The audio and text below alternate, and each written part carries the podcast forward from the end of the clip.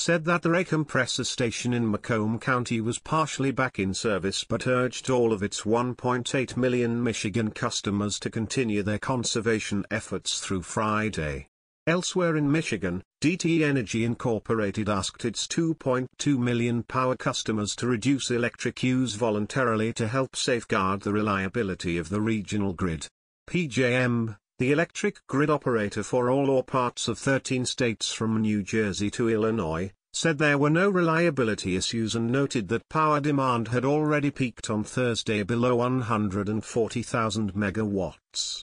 That is well below the PJM region's all-time winter peak of 143,338 megawatts set on February 20, 2015.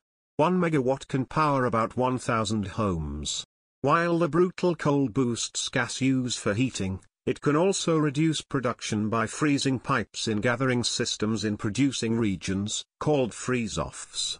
Gas production in the lower 48 states was projected to fall to a four-month low of 84.9 BCFD on Thursday due primarily to freeze-offs in the Marcellus and Utica, the nation's biggest shale gas-producing region in Pennsylvania, Ohio, and West Virginia, according to Refinitiv. Fill in your details below or click an icon to log in, connecting to %S Stock Market News. Today, today's stock market news. Stock Market News. Today provides the latest stock market, financial, and business news. Everything you need to know about the stock market today. Stock Market News. Today, today's stock market news. Daily overview on the news from the stock. Keep me logged in during Wednesday's investor call for his public car company. CEO Elon Musk took a rare moment to talk about his private rocket company. Musk explained that the recent layoffs at SpaceX were different than those at Tesla, the latter of which he said came from the need to be relentless about costs to keep the electric vehicles affordable.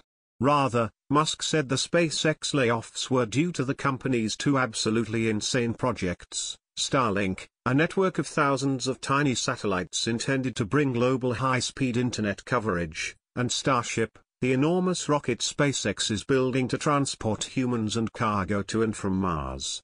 Starlink and Starship would more than bankrupt the company if SpaceX did not reduce costs, Musk said.